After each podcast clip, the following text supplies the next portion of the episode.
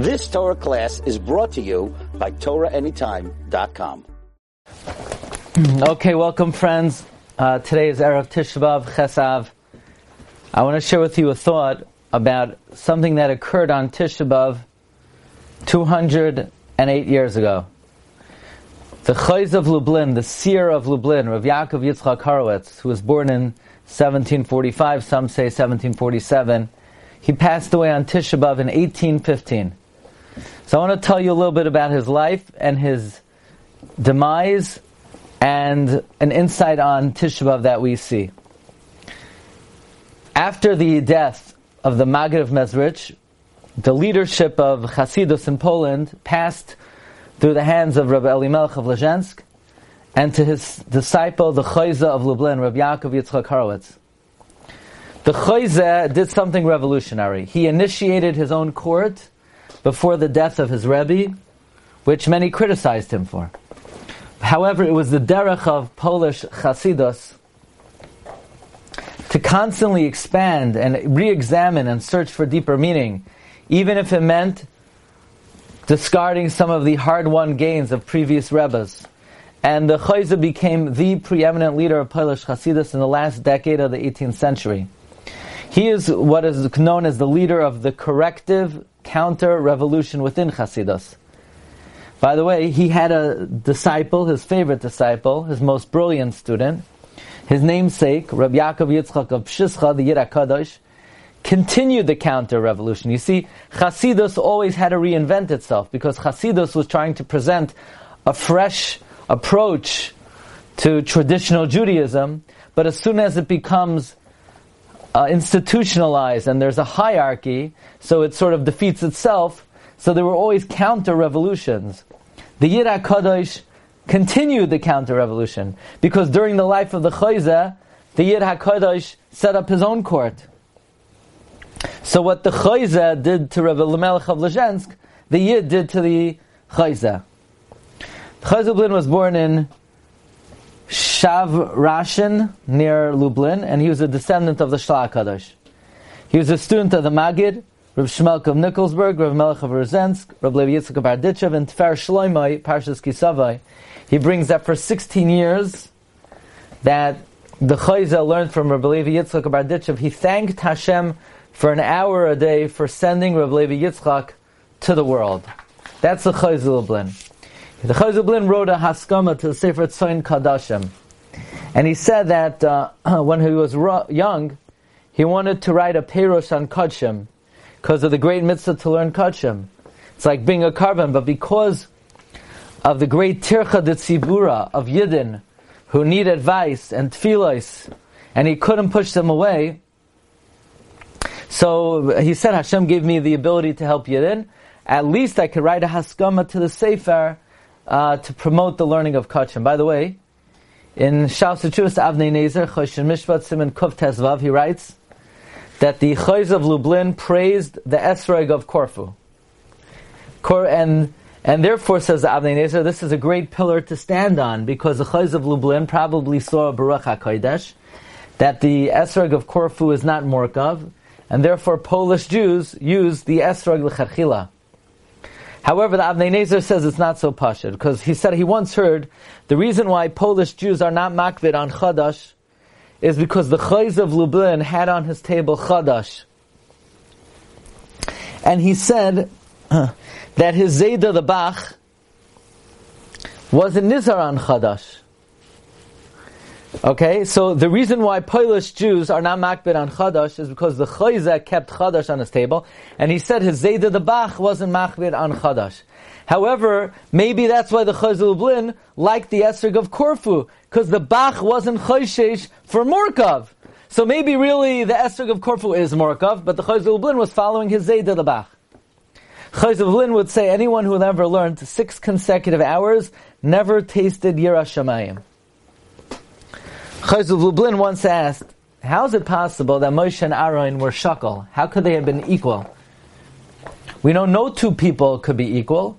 Kishem she'ein partzufeim shakal, shavim, kachein deoseim shavim. How is it possible Moshe and Aaron were equal? No two people in the world were ever created with the same mindset. Says the Chayz of Lublin, only when you have a davar mamish, so each davar mamish is different than the next. But Moshe and Aaron said, "V'nachnu ma, we're nothing. What are we?" When there's hisbatlus, then they could in fact be equal. The Chayze, his home was open to all. He would personally serve his guests. He would even clean up, and he would say, removing the spoon and shovel from the Kodesh HaKadoshim was also an avodah chashuva. At 68 years old, on one Simchas Torah, the Chayzer Lublin was nowhere to be found. After a thorough search, they found he fell out the window, but not just the window, the whole window caved in. And it was discovered the Chayzer Lublin on Simchas Torah was making efforts to really bring the Geula, and he was davening incessantly with force, and he, so to speak, pushed the envelope, and the the heavens, so to speak, were not pleased, and he was in sakana, and the dark side uh, attacked. It's noted that the Chayz of Lublin passed away on Tisha B'Av. When I heard this, this was very, um, this this really shook me to the core that the Chayz of Lublin, so to speak, had a nefila on Simchas Torah, and he passed away on Tisha B'Av. Because I've been uh, studying this subject for a long time, the connection between Simchas Torah and Tisha B'Av.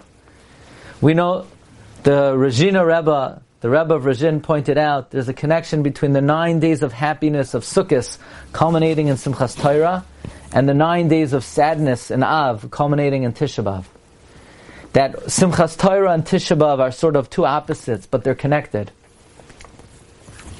Moreover, Simchas Torah is a day of Shloimei HaMelech. The, on the uh, seven days of Sukkot, there are seven Oshpizin, but Shlomo is the personality connected with Shmini Atzer Simchas Torah. Even on Shmini Atzer, we read the Haftarah, Shloimei bless the, bless the people. The personality connected with Tisha B'Av is Yirmiyah Hanavi. Yirmiyah was born on Tisha B'Av. Yirmiyah cursed the day of his birth. Yirmiyah cursed the day of his birth. That Arizal says that Yirmiyah was the Gilgul of Shloimeh HaMelech. So there's a very fundamental connection between Simchas Torah and Tisha B'Av, between Yirmiyah and Shloimeh. It's even pointed out the Nigun of Eicha is almost identical to the Nigun of Simchas Torah.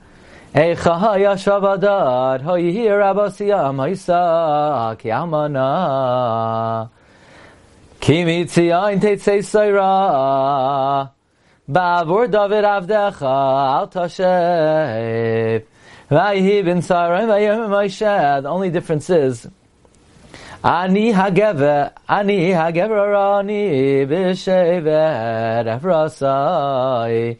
In Eicha, it ends on a low note. Hashivenu Hashem Elecha v'nashuva Chadesh Yameinu However, on Simchas Torah it ends on a high note.